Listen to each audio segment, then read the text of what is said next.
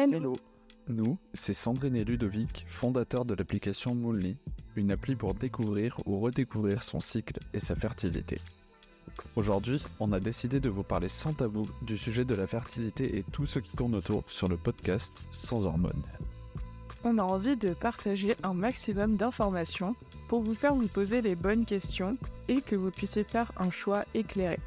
Ici, on parle avec bienveillance de fertilité, un sujet plein de richesses insoupçonnées.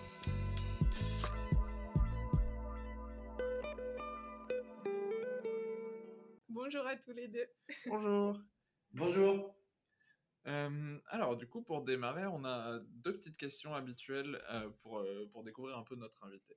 Et Ouais, la première, c'est si tu avais une baguette magique qui, pou- qui peut tout changer dans le monde, de la couleur du, du ciel à la couleur de tes chaussettes, euh, pourquoi tu l'utiliserais? Qu'est-ce que tu ferais avec? On peut même remonter le temps ou pas? Ouais, tu peux vraiment faire ce que tu veux. Ouais, je, je, je- j'arrêterai euh, Adolf Hitler peut-être. Oh. Voilà. Oula, alors là, faut- je pense qu'on peut en faire une série de ça. si, Adolf Hitler avait, avait pas pu faire ce qu'il a fait. Non, on serait Ah, peut-être pas serait- là hein, Ouais. aujourd'hui. Ah bah, mais- sûrement. C'est pas sûr. Intéressant. Ouais. Euh, et du coup, deuxième petite question, comment tu te décrirais en deux mots? Ça c'est pas simple non plus. Euh, je me décrirais comme persévérant et euh, passionné. Ah, Pour une fois, euh, un invité qui répond rapidement à cette question. Lâche les autres invités. non, mais c'est vrai que c'est une question en général où c'est. C'est pas simple. ouais. Ouais, Alors, donc aujourd'hui, on va parler de la médecine fonctionnelle et médecine nutritionnelle, puisque c'est un peu tes spécialités. Et euh, on a déjà fait un épisode sur la médecine intégrative, donc on veut bien que tu nous expliques un petit peu les différences et puis Ouais. qu'est-ce que- quels sont les apports. ouais. Bah, Et qu'est-ce que la médecine fonctionnelle? Parce que j'avoue que la première fois quand j'ai entendu le nom. bah, Ouais, c'est pas connu, je suis d'accord. Alors, euh, moi, je me présente. Alors, je suis Yoni Assouli, je suis médecin généraliste normalement de formation.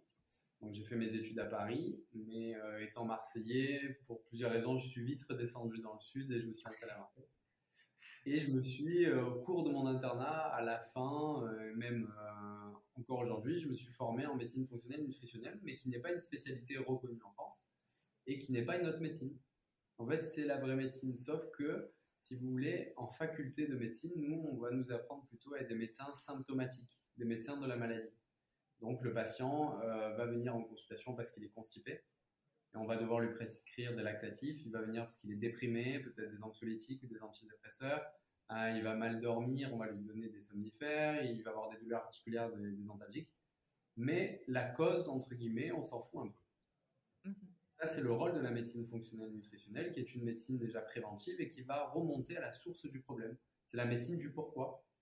Et euh, cette médecine, bien évidemment, elle s'appuie sur un des piliers de la santé, qui est l'alimentation. Et au cours de cette médecine-là, c'est vrai qu'on va rééquilibrer l'alimentation de nos patients, mais je n'ai pas de conseils généraux à donner. C'est surtout des conseils personnalisés. Donc, je crois que vous êtes frères et sœurs? Oui. Eh ben, peut-être que euh, vous, vous ne devez pas manger de la même façon même si vous êtes issus euh, voilà, de la même fratrie. oui, Ça, je- voilà. Voilà. Je suis pas. Non, moi, c'est pas, c'est pas la, la- j'ai pas la nutrition la plus variée. Mais... voilà, c'est varié, mais peut-être on, on est tous différents à ce niveau-là. Donc il y a des aliments. Euh, des coquillettes, des farfales, des spaghettis. Ah, ça, c'est pas bon. si c'est que ça, c'est pas bon. Bah, c'est varié. Donc, euh, ouais, c'est varié, exact. Sur la forme des pâtes. Donc voilà, c'est une médecine euh, qui, qui s'appuie sur, sur beaucoup d'éléments et on demande des, des examens biologiques euh, qui sont plus poussés que la médecine allopathique, notamment des polymorphismes génétiques, des examens dans les urines de 24 heures, des examens sanguins, et on s'appuie surtout sur le vécu du patient, euh, sur l'histoire de vie, sur ses antécédents, sur son euh, histoire à la naissance, est-ce qu'il est né par césarienne ou par voie naturelle, est-ce qu'il a été allaité, ses antécédents, euh, ses traitements, euh, voilà, sur, sur beaucoup d'éléments, et grâce à ça, ben, on, on va lui proposer voilà, de- des suppléments, des compléments alimentaires, des traitements hormonaux, des traitements intestinaux, euh, donc c'est un petit peu ça. Il y a la différence entre guillemets de la médecine intégrative, mais c'est pas trop éloigné. La médecine intégrative, si vous voulez, je crois qu'elle ne traite pas via des traitements hormonaux, par exemple. Donc c'est vraiment que des molécules naturelles. Ça, ça, ressemble plus à la naturopathie. Ok. Voilà, c'est un petit peu ça. Mais médecine fonctionnelle, intégrative, holistique, euh, c'est un petit peu pareil. Ok. on retrouve un peu la même philosophie derrière. La même philosophie, c'est-à-dire traiter plutôt naturellement le patient, lui apprendre comment manger. Il y a des aliments qu'il peut euh, ne pas consommer et d'autres qu'il faut apporter en, abondance, entre guillemets, euh, prendre soin de son hygiène de vie, le sommeil, qui pour moi est le pilier de la santé un des piliers, mais le pilier principal, euh, faire une activité physique, des activités de relaxation, et regarder toutes les carences euh, micronutritionnelles que le patient peut avoir, parce que ce qui se passe aujourd'hui, c'est que l'alimentation, elle a été totalement transformée. Donc c'est plus l'alimentation de nos grands-parents, elle n'apporte plus tous les micronutriments dont on a besoin. Donc il y a des carences très importantes pour la santé, notamment l'iode, la vitamine D, le sélénium, le zinc, par exemple, pour ne citer que. Euh, si on ne les supplémente pas, on ne peut pas être en pleine santé. Voilà.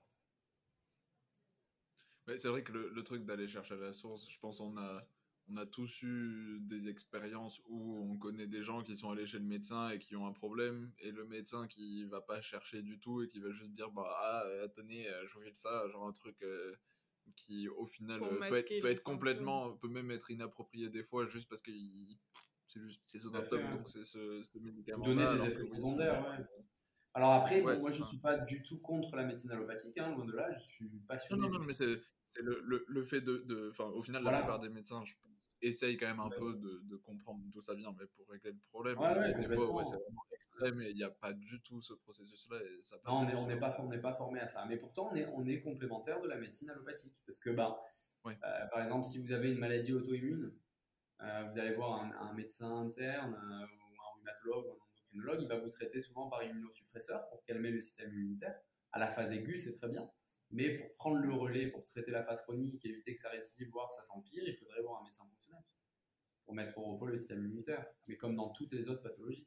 Donc c'est un relais, c'est un complément. En tant que médecin fonctionnel, je suis loin euh, de tout opposé à la médecine allopathique. Moi, je trouve que je suis complémentaire des médecins allopathes. Donc eux prennent en charge le patient à la phase aiguë et nous, en relais, on devrait intervenir à la phase chronique. Ce qui n'est pas bon, c'est ceux qui sont dans les excès. Donc, ils pensent qu'il n'y a que les médecines, entre guillemets, plus douces qui, sont importantes, alors que pas du tout. Et il y en a qui sont dans les excès de l'autre côté, qui pensent qu'il n'y a que les, médicaments qui sont bons pour la santé. Donc, c'est toujours le juste milieu à trouver euh, avec le patient et euh, avec les, différentes phases. Ok. Mais du coup, ça veut dire que un médecin comme toi, euh, tu fais pas les deux à la fois? Alors, j'ai gardé une petite activité de médecine générale pour des patients euh, qui sont un petit peu attachés, j'aime beaucoup, donc je ne veux pas quitter cette activité-là, mais je, fais 95% de médecine fonctionnelle. Mais dans, au sein de mon activité de médecine fonctionnelle, euh, je, suis amené à prescrire des médicaments, notamment des traitements hormonaux, un traitement pour la thyroïde notamment, des traitements par antibiotiques, mais des, des bons antibiotiques ou d'autres traitements. Je ne suis pas contre du tout l'allopathie mais je prescris quand même 80% de compléments alimentaires. Ok. Ok, mais du coup, c'est euh, dans, dans quelle situation en fait enfin, en, gros, c'est aujourd'hui, si j'ai mal à la gorge, je vais aller chez mon médecin général. Exact. Mais du coup, dans, dans quelle situation est-ce qu'on va voir un, un médecin euh, fonctionnel, Il y a plein de situations. Alors, moi, le, le, plus souvent, on vient me voir euh, entre guillemets en dernier recours. Euh, c'est des, des, dossiers un peu compliqués où le patient il est un peu en errance médicale, où il est fatigué depuis euh, plusieurs années, il a des troubles digestifs, il a des ballonnements, il a une alternance diarrhée-constipation, euh, il n'arrive pas à perdre du poids, il est constipé, mais il a consulté déjà plusieurs médecins. Et personne, entre guillemets, ne l'a vraiment amélioré à 100%.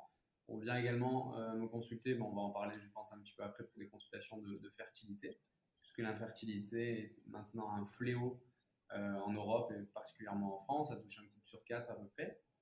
Euh, donc, j'ai des patientes qui veulent tomber enceinte naturellement, mais qui n'y arrivent pas. Donc, avant la case, entre guillemets, PMA. Euh, et après, on vient me voir également en termes de prévention.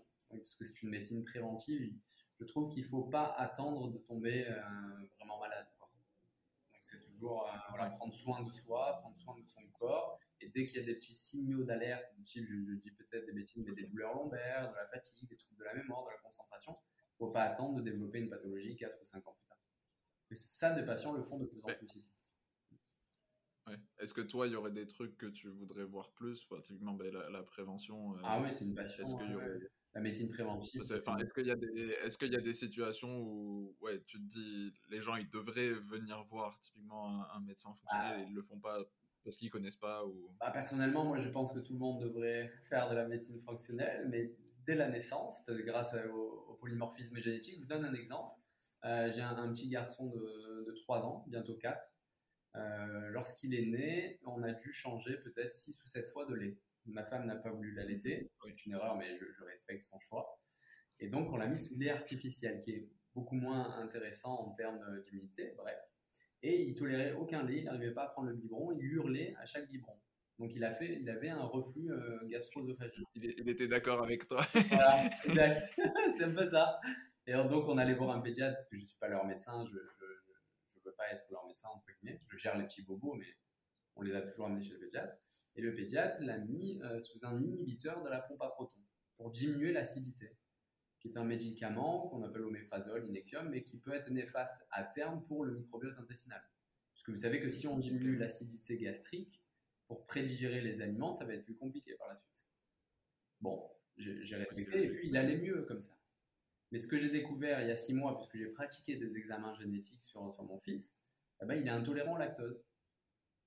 Donc si on avait tout simplement arrêté euh, les produits riches en lactose, il aurait euh, complètement pu boire du lait de chèvre, de riz ou autre. Voilà, c'est un exemple. c'est ça qu'il faut consulter, euh, même en prévention dès qu'on peut, même s'il n'y a pas de, de signe d'alarme, d'alerte, ou s'il y a des antécédents familiaux, ou si on a envie d'être en pleine santé. Parce que ce qu'on s'aperçoit, c'est qu'on vieillit de plus en plus on meurt tardivement maintenant, dans, pratiquement tous les pays, mais on meurt avec des comorbidités, avec des incapacités. Donc il faut euh, profiter de la vie le, plus longtemps possible, mais en bonne santé. Quoi. Sinon, pas trop d'intérêt. c'est mieux d'être en bonne santé.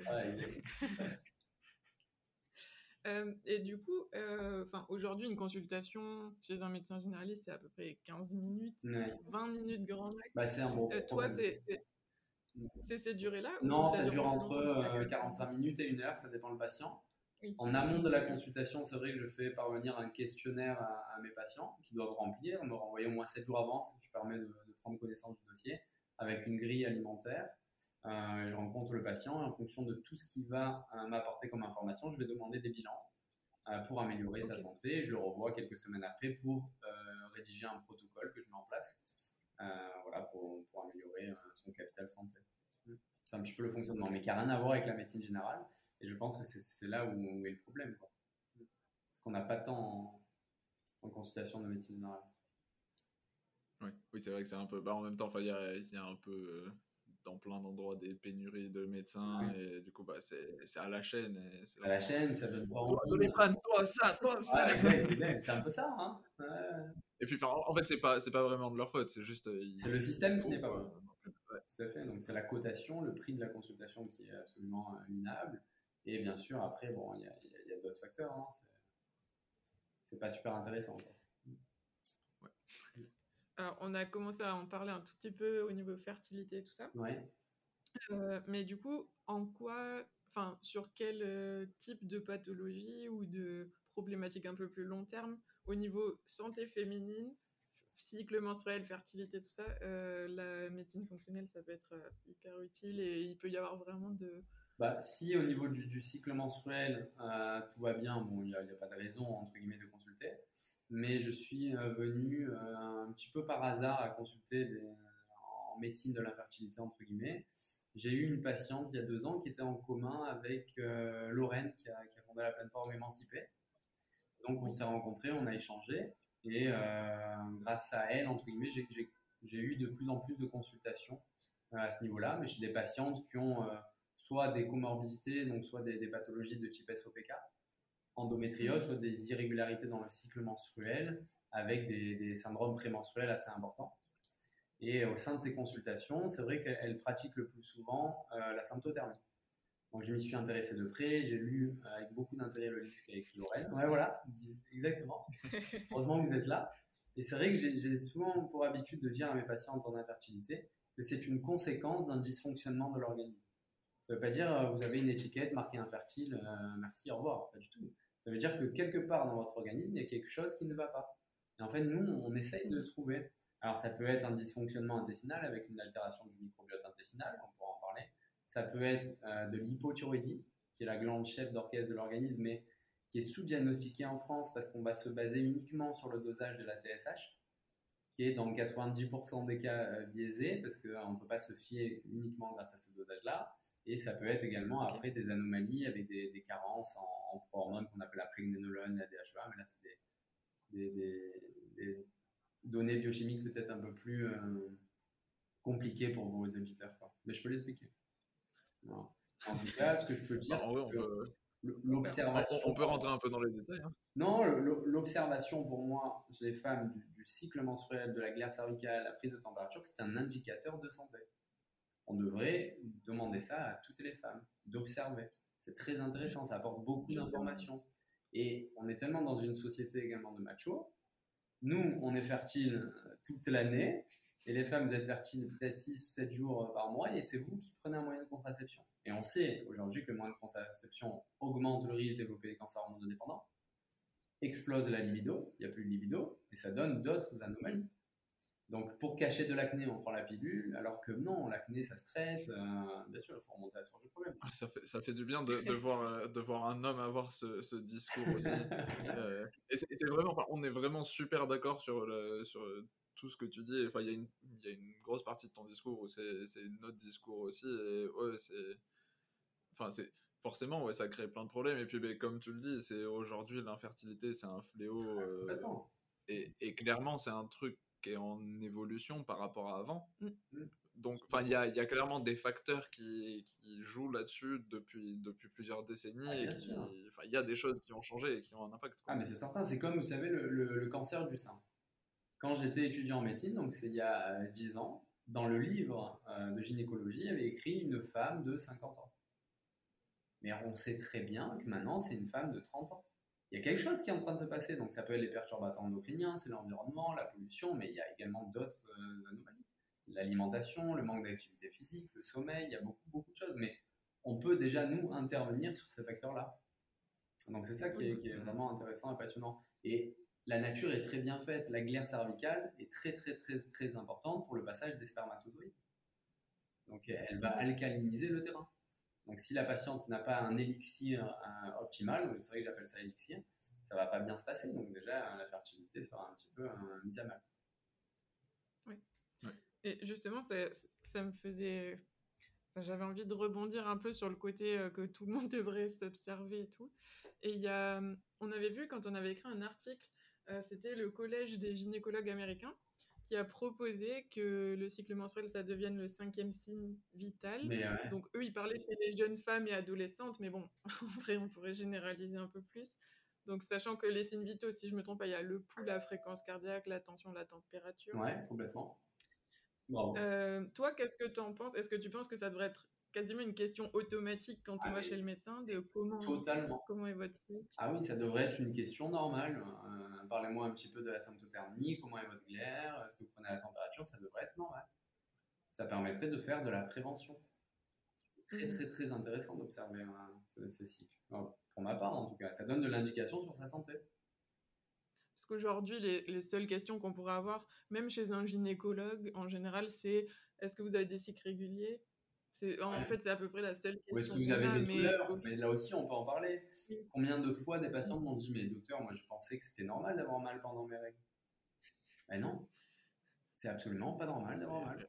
Donc, syndrome prémenstruel, il ne doit, doit, pas exister. Et nous, il y, a, il y, a, plein de moyens en médecine fonctionnelle pour inhiber, voire annuler ce, ce syndrome prémenstruel. Donc, euh, mais ça, bon, ça, ça y viendra, mais progressivement. C'est un peu lent encore. Oui. Mais ça, c'est vraiment un truc qui est ultra important, ouais, de, de, de, que les gens comprennent que oui, les, les douleurs de règles, oui, c'est ça, c'est pas normal. Alors que justement, c'est un truc où on l'a vraiment, enfin, c'est dans l'inconscient collectif, c'est une femme, elle a ses règles, ça fait mal, bon voilà, enfin, c'est comme ça. Ah et, prendre des anti-inflammatoires et, et c'est normal. Oui, c'est ça, et tu, et tu te plains pas parce que ben, c'est comme ça, et donc, euh, bah, tu loupes le cours de sport à l'école. Bah voilà. le 3 malaises c'est ça, le, nombre de femmes qui, qui en chient et qui sont, qui sont pliées en deux. Et, et au final, c'est ça, c'est pendant des années, des années, voire toute leur vie, qui, enfin, toute, leur, toute leur vie fertile, et qui, sans savoir que c'est pas normal, en fait, c'est un peu du gâchis. Ah, c'est vraiment dommage. Et ça, juste parce que c'est normal alors que bah, complètement. Mais je trouve d'observer son cycle, ça peut être une force. Et souvent, le, savoir, c'est le pouvoir, mais ça permet de mieux vivre son cycle menstruel si on se connaît mieux. Donc, on sait que là, bah, bien sûr, on a en phase folliculaire, prendre en phase lutéale, on sait un petit peu comment ça se passe. Même le conjoint va mieux le vivre, euh, parce que bah, ça peut se faire également en, partage. Donc, c'est très intéressant. Donc, une application comme la vôtre, elle a beaucoup d'intérêt euh, à, à, être euh, voilà, encore plus connue que, que ce qu'elle est. Quoi. Ça, fait bizarre parce que moi j'ai presque pris l'habitude d'être. Enfin, je connais pas vraiment d'autres hommes qui, qui connaissent ce sujet, et qui en parlent, et qui a ce discours aussi. Et, franchement, ça fait, ça fait vraiment plaisir de, de voir que je suis pas le seul et que oui, enfin, c'est un, un, combat qui est d'abord pour les femmes, mais ça impacte tout le monde, vu que ça impacte les couples, et puis, entre guillemets, enfin, ça, ça impacte oui, ça impacte tout ton entourage, c'est ta propre santé. Et bah, complètement, c'est un combat pour tout le monde. Ça fait vraiment plaisir. Ouais. Bah, il peut avoir moins de, de pilules. bah, bravo à vous. Ouais. Merci. Et bravo à toi aussi. Euh, et ensuite, si on reste sur la, la, partie santé féminine, donc tu parlais un petit peu du microbiote intestinal. Ouais. Euh, c'est une de mes passions. Hein. Quels sont les, les liens entre les deux Est-ce qu'il y a des impacts sur les cycles hormonaux aussi Ouais, ouais, ouais. Alors, il y, a un concept qui est peu connu euh, également, mais on parle aujourd'hui d'estrobolome. Je ne sais pas si ça vous dit quelque chose. Non? Pas du tout. donc, il faut savoir donc le microbiote intestinal, c'est un ensemble de micro-organismes peuplés essentiellement de bactéries. Il faut qu'il y ait souvent de, une bonne bactérie, une flore saine. On parle de biose mais la plupart du temps, ce qu'on voit de plus en plus, c'est les patients en dysbiose, avec plus de mauvaises bactéries, voire des mauvais champignons, des levures par rapport aux bactéries saines. Lorsqu'il y a plus de mauvaises bactéries qui colonisent le côlon, bah, ces mauvaises bactéries vont influencer une enzyme qu'on appelle une bêta-glucuronidase.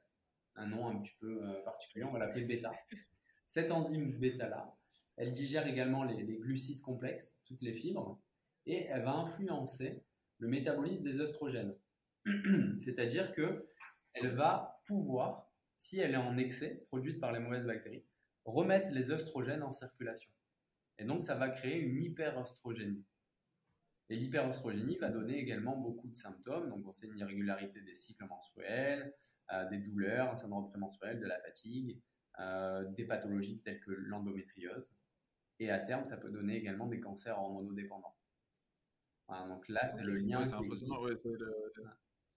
Pardon? C'est vraiment une chaîne de dominos. Euh, ah, complètement, c'est une chaîne de dominos. qui a, un impact énorme. Et la dysbiose intestinale elle-même est influencée par de facteurs. Ça peut être le stress chronique, ça peut être une alimentation déséquilibrée, donc trop riche en sucre, parce que le sucre en excès va influencer la bêta-glucuronidase. Euh, ça peut être ben, des, mauvaises bactéries déjà qui étaient présentes ici, une, une antibiothérapie au long cours, une naissance par césarienne, euh, donc ça peut être euh, voilà, multifactoriel. Donc c'est pour ça que c'est toujours très très important euh, d'améliorer le système intestinal chez tous les patients.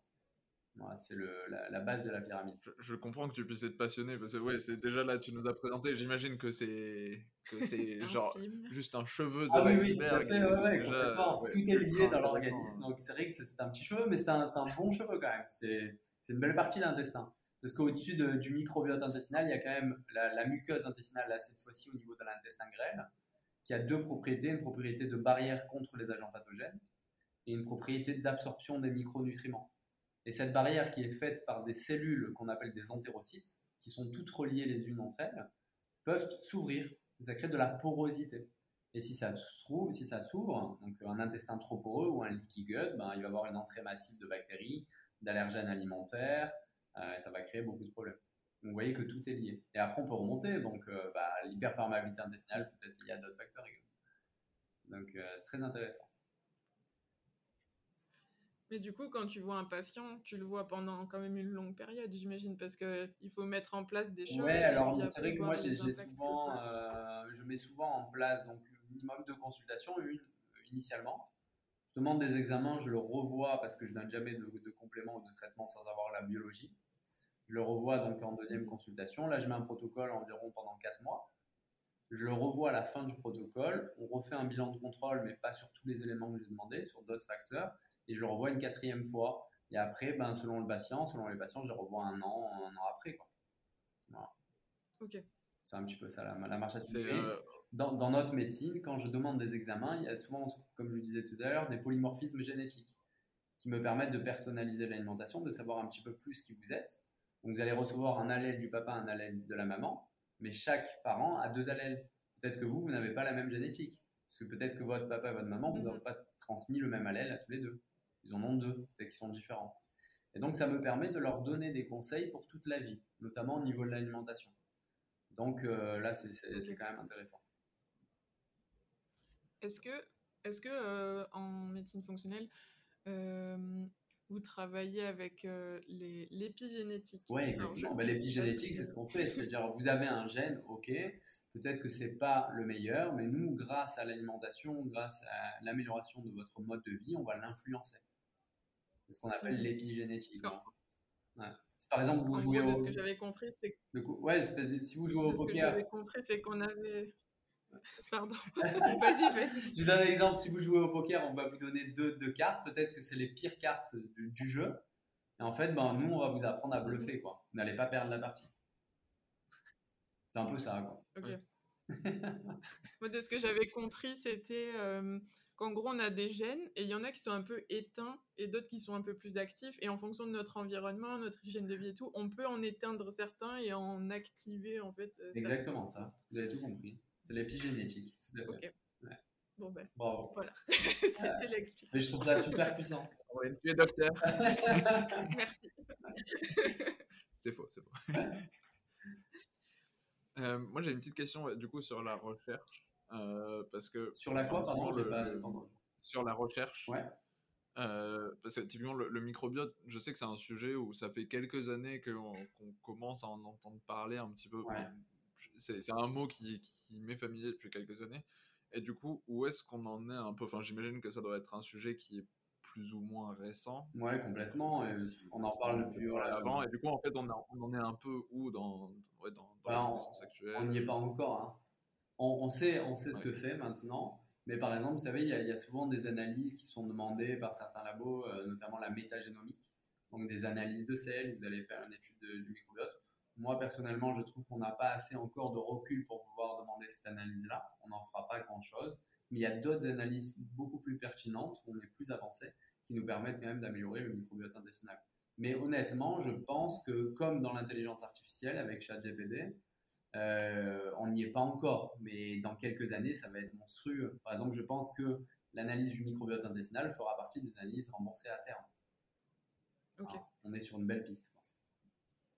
Oui, mais c'est vrai, comme euh, on fait un bilan sanguin, et, Exact. et c'est pris en charge, et, au final, oui, c'est pareil, vous, enfin, voire même, il y, aura- il y a sûrement plus d'infos au final. euh, D'après ce que tu décris, et ça a probablement, euh, c'est beaucoup plus riche en informations qui peuvent avoir. Oui, oui, oui. Alors après, dans les bilans biologiques bon, qu'on réalise nous, par exemple, avec un médecin généraliste, c'est des bilans euh, biologiques qui n'ont pas bougé depuis que vos grands-parents ont consulté.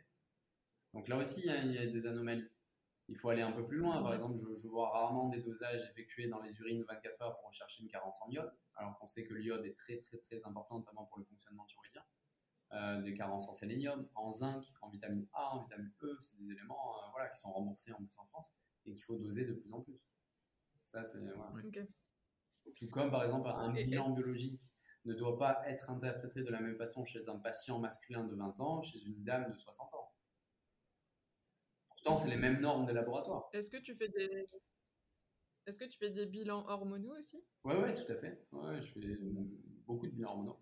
et, et pour les femmes, est-ce que est-ce que c'est adapté à leur cycle personnel Complètement, ouais, je demande de la on a- euh, en deuxième partie de cycle notamment. Hmm. Euh, alors après, c'est vrai que ça devrait, je devrais être encore beaucoup plus euh, pertinent et le personnalisé par rapport à la symptothermie. Ça serait exceptionnel de faire ça. Mais souvent, bon, soit elles, elles ne le pratiquent pas assez, elles n'ont pas assez d'expérience là-dessus. Euh, mais ça serait, ça serait pertinent, en effet. Donc, est-ce que tu recommandes, parce que j'avoue que moi, c'est quelque chose que j'ai fait. parce que quand je suis passée, enfin, je, je, suis passée par la PMA. Ouais.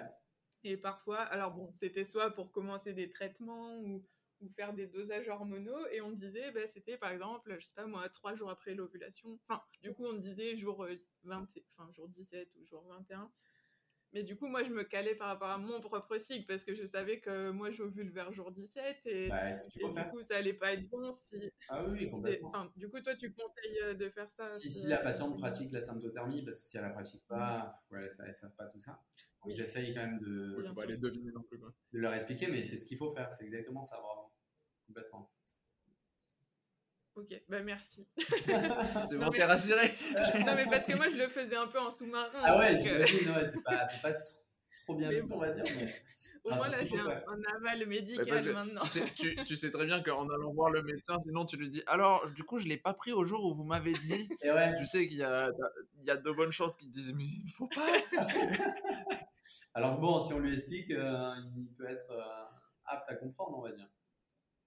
Ouais. Mais bon. Ouais, t'as bien fait.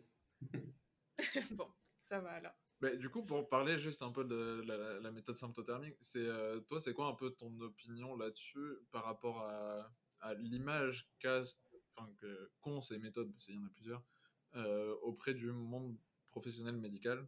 Parce que y a, enfin, nous, de, de ce qu'on en voit, ouais, c'est qu'il y en a beaucoup qui juste ne savent pas ce que c'est, et du coup, ben, ils ont tant de méthodes naturelles, ils font bon, ben ok, c'est pas fiable, euh, n'utilisez surtout pas. Et, du coup, ils préfèrent le retrait alors. enfin, c'est euh, toi, t'en penses quoi et enfin, ouais, Est-ce que tu vois aussi une évolution dans les Une évolution, pas trop. Euh, honnêtement, après, heureusement que euh, Lorraine d'Émancipé, je trouve qu'elle communique beaucoup et elle mériterait d'être encore plus connue parce que c'est absolument magnifique ce qu'elle fait. Euh, elle a écrit un livre en plus euh, qui, qui, qui, a bien marché, je crois. Donc ça, ça va venir. Euh, mais ce que j'observe, c'est que bon, on n'y est toujours pas à ce niveau-là. Mais après, comme je dis souvent, parce que j'échange avec des, des collègues, c'est qu'il y a des études cliniques là-dessus. Donc euh, c'est pas une médecine vaudou. Il y a des études qui ont montré son efficacité, oui. aussi bien pour tomber enceinte que pour être un moyen très efficace de contraception. Donc moi, je, je, je, je l'explique également comme ça aux patients, parce qu'on vient me voir pas pour euh, de la fertilité, mais pour ne pas tomber enceinte également. Je leur explique, bah, si vous connaissez parfaitement votre cycle, c'est encore mieux euh, que tous les moyens de contraception. Donc ça, c'est ma vision des choses. Vous allez éviter des hormones. Quoi. Donc voilà, je, je l'explique un petit peu comme, comme ça. Et comment tu as découvert cette, euh, cette méthode-là Donc, c'est euh, grâce à une patiente euh, que j'ai consultée il y a deux ans, que j'avais en commun avec Lorraine, donc, qui avait fait partie du Fertility Club 2 ou 3, je crois. Et en consultation, je parlais un petit peu des cycles menstruels et elle m'a dit bah, écoutez, moi je pratique la symptothermie. Et donc là, j'ai activé tous mes signaux. Je lui ai dit mais qu'est-ce que c'est donc? Et elle m'a un petit peu expliqué. Et elle m'a dit mais par rapport à votre médecine, ça serait hyper intéressant que vous rentriez en contact avec Lorraine. Donc, ce que j'ai fait, et depuis, bon, on, est potes, et on échange beaucoup, et j'ai lu son livre, et donc maintenant, je m'y intéresse de plus plus. Mais voilà, c'est grâce à une patiente. Ok. Mais je trouve ça fou parce que on a maintenant, on commence à avoir discuté avec pas mal de professionnels de santé, que ce soit des gynécos, des sages-femmes, des médecins euh, généralistes. Et à chaque fois, ils ont toujours découvert ça d'une façon assez farfelue. Ouais. Donc, euh, soit c'était avec notre appli, soit c'était euh, parce que quelqu'un euh, extérieur au monde médical leur en a parlé. Enfin, c'est quand Fou, même. c'est dommage. Fou. Enfin, je trouve Ah ça. ouais. Je suis d'accord avec vous. Ça devrait être honnêtement étudié dans toutes les facs de médecine. Quoi.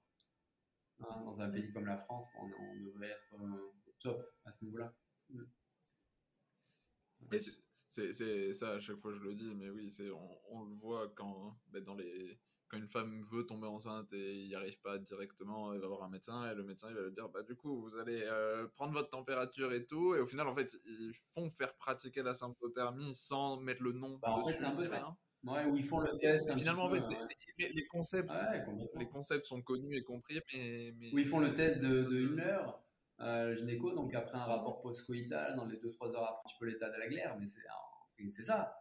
Euh, donc euh, c'est un petit peu déguisé, Oui. je suis d'accord avec vous. Et honnêtement, le réflexe, après un an de rapport euh, régulier sans, sans grossesse, c'est la PMA. Et à côté de ça, Oui. souvent, on va focaliser sur madame. Alors que dans 50% des cas, il y a monsieur. Et on n'en parle pas assez. Moi, je vois des spermogrammes de plus en plus catastrophiques. Vraiment. Mm. Alors qu'il y a des conseils simples à donner, quoi. Mettez des jeans euh, pas trop serrés, arrêtez trop les toxiques, faites de l'activité physique, mangez mieux. Euh, voilà, rien que ça. Peut-être supplémenter en zinc, en inositol, en maca, des, choses toutes simples qui pourraient améliorer la, spermatogénèse. D'autant plus que nous, en tant qu'hommes, on a la chance de, changer euh, l'usine à, spermatozoïdes tous les 74 jours. Et ça, c'est exceptionnel. Donc, mais bon, mm. c'est pas encore ça. Puis ce qui est dommage, c'est qu'en PMA, on, focalise beaucoup sur les problèmes euh, qui soient euh, mécaniques ou euh, plus physiologiques. Mais en fait, on n'essaye pas forcément d'y apporter des réelles solutions. On essaye de, de ça un peu avec des, des hormones, etc. Et, de faire croire au corps, etc. Alors que je suis sûre qu'il y aurait plein de choses qu'on pourrait mettre en place à côté ou en amont. Bah, notamment pour éviter, il y, a plein de choses pour éviter les fausses couches à répétition aussi, c'est quelque chose qui arrive fréquemment. En plus, c'est un petit peu mal vécu. Là, ça va mieux en France parce qu'on va mettre un congé. Je trouve ça génial pour les, les, patients qui ont, des fausses couches. Mais les fausses couches à répétition, c'est multifactoriel. Mais il y, a souvent, il y a souvent des causes. On peut, on peut jouer là-dessus. Donc, euh, plein de choses à faire. Donc, en gros, si, si on devait résumer un peu tout ce qu'on a dit aujourd'hui, c'est si on a quelque chose un peu chronique, enfin, ou qui revient régulièrement, que ce soit une douleur, une un symptôme. Un signal d'alarme, on va dire. Des fausses couches. Soit vous l'éteignez avec le marteau, comme, s'il y a un signal d'alarme dans la voiture, on prenez le marteau, bah, c'est comme ça. Soit, bah non, vous prenez soin de vous. C'est juste on met, on met un chiffon dessus. c'est exactement ça. Hein, plus. d'alarme, Ça roule. Hein. Et ça va revenir. Peut-être qu'il y aura de la fumée la prochaine fois. Et comment est-ce qu'on peut faire pour trouver quelqu'un? Parce que comment est-ce qu'il faut faire une recherche particulière sur, par exemple, sur Doctolib ou quoi? Non, c'est pas, c'est pas très, euh, très connu. On est très peu de médecins fonctionnels en France. Euh, donc pour trouver, mais vous me demanderez, on mettra les, coordonnées. Moi après, je fais énormément de visio, donc euh, je fais des visios dans, toute la France. Sinon, je suis à Marseille, mais il y, en a d'autres. on est dans toute la France. ouais, bah, c'est pas une médecine, on a vraiment trop besoin d'examiner. Donc les patients ont ces pathologies depuis 10 ans, quoi, entre guillemets. Donc euh, la vidéo, ça marche super bien. Mais il y a, y a, des bons médecins fonctionnels, mais je vous ferai passer les, contacts avec plaisir.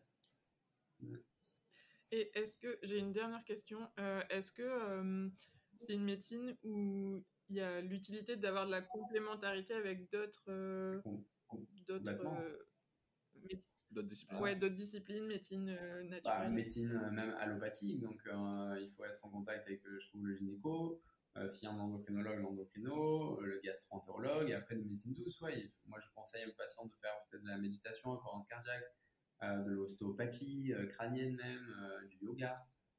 et après, bon, il peut avoir un contact avec de la naturopathe, un diététicien, donc de toute façon, plus il va avoir une prise en charge multifactorielle, plus le patient sera en bonne santé. Mais il faut communiquer, il faut échanger pour le bien-être du patient. Oui, mais ça, je trouve ça génial en fait de, de pouvoir avoir euh, ouais, plein de points de contact qui vont tous s'unir pour, euh, pour, la santé en fait. Ouais. Et pas que chacun fasse son petit truc dans ah, Ça, c'est pas, pas souvent bien. Ouais. Bah, c'est vrai que c'est un truc qu'on voit au final et qui, qui, est, ouais, qui est dommage d'avoir toutes ces infos qui pourraient être ultra utile pour un autre médecin, mm. mais que, que ces trucs-là soient pas partagés, c'est vraiment. Oui, après, c'est une médecine quand même très énergivore, c'est-à-dire médecine fonctionnelle, on, a besoin, nous, de toujours se former. Donc, on lit toujours des articles. Euh, j'ai fait quand même plusieurs euh, diplômes universitaires. Et euh, il y a six mois, il y, a un, y, a un médecin spécialiste qui est venu en consultation parce que ça l'intéressait ce que je faisais. Et au bout de deux jours, il m'a dit bah, écoute, T'as fait combien de DU pour en arriver là? Alors je lui ai dit, j'en ai fait 4 et je me forme toujours. Euh, d'ailleurs, je prends du temps parce que je dois rédiger des, des protocoles, etc. Il m'a dit, bah, je vais, je vais t'envoyer en fait mes patients parce que j'ai pas le temps. Quoi. Donc euh, voilà. Donc ça aussi, là aussi, c'est complexe. c'est impressionnant. Oui, donc il y a aussi du travail en France euh, au niveau des études de médecine pour aussi amener ces aspects-là. Il faut être ouvert, c'est tout, ouvert d'esprit. Euh, pas penser que la médecine douce est beaucoup moins efficace que la chimie et pas penser qu'il n'y a que les médecines douces qui sont efficaces. C'est le juste milieu, mais voilà, il faut pas être dans les excès. Les excès. Ça, c'est comme dans, dans, la vie, hein. dans tout, quoi. Ouais. Ouais, c'est ça. Un peu, c'est bien. Trop. exactement. et, pas du tout, c'est pas bien. C'est rarement bien. C'est exactement ça. Euh, où est-ce qu'on peut te retrouver du coup à part, euh, Alors j'ai un compte euh, Instagram, c'est Docteur Yoni Assouli, cabinet Almi, je crois. Et après, je suis sur Doctolib, mais Doctolib est saturé. Donc, si besoin, il faut contacter. J'ai une assistante. Je vous ferai passer son mail si vous Ok. Ben, on vous met ça en description. Comme d'habitude. Euh, pour finir, une petite question, c'est est-ce que tu aurais une ressource à recommander, un truc que tu as bien aimé ou que tu trouves intéressant, un truc à lire euh, Ouais, plusieurs livres. Il y a bah, toujours sur l'intestin. C'est Le charme discret de l'intestin des sœurs Anders. Passionnant et très bien expliqué. Donc, euh, je trouve qu'il est, est, accessible à tous. Il y a le livre qui est plutôt destiné aux professionnels de santé, mais qui est très intéressant, du docteur Georges Mouton. Euh, qui a également une chaîne YouTube et qui prône beaucoup de conseils sur la médecine fonctionnelle, qui est très très intéressant. Euh, donc ça, c'est les deux principales ressources que j'ai à ce niveau-là. Quoi. Ok, ben merci. Ouais, bah, ça, a l'air, ça a l'air intéressant. ben merci pour toutes ces Merci à vous. merci pour l'application. Je pense que c'est... Elle est top. Je pense que c'est un des épisodes où on aura appris le plus de choses. Ouais, c'est vraiment. Euh, t'es un, un, très bon vulgarisateur. Ah, c'est gentil. Parce que clairement, enfin, t'as expliqué des trucs complexes, mais ça paraît simple, alors que enfin, ça l'est pas. Donc, euh, bah, j'essaye. Merci à toi. Et puis, ben, on espère que cet épisode vous aura plu. Et puis, à bientôt. À bientôt. à bientôt. Merci beaucoup d'avoir écouté cet épisode jusqu'au bout. Vous pouvez retrouver les ressources mentionnées dans la description. Si l'épisode vous a plu, n'hésitez pas à laisser 5 étoiles et à le partager afin de nous aider à faire connaître le podcast. Vous pouvez également télécharger l'application Moonly et notre ebook qui est totalement gratuit. Ça vous permettra d'apprendre à observer vos cycles en couple ou en solo grâce à la méthode symptothermique. Vous pouvez nous poser toutes vos questions sur Instagram ou dans le chat de l'appli, on y répond toujours avec grand plaisir. On se retrouve très vite dans un prochain épisode.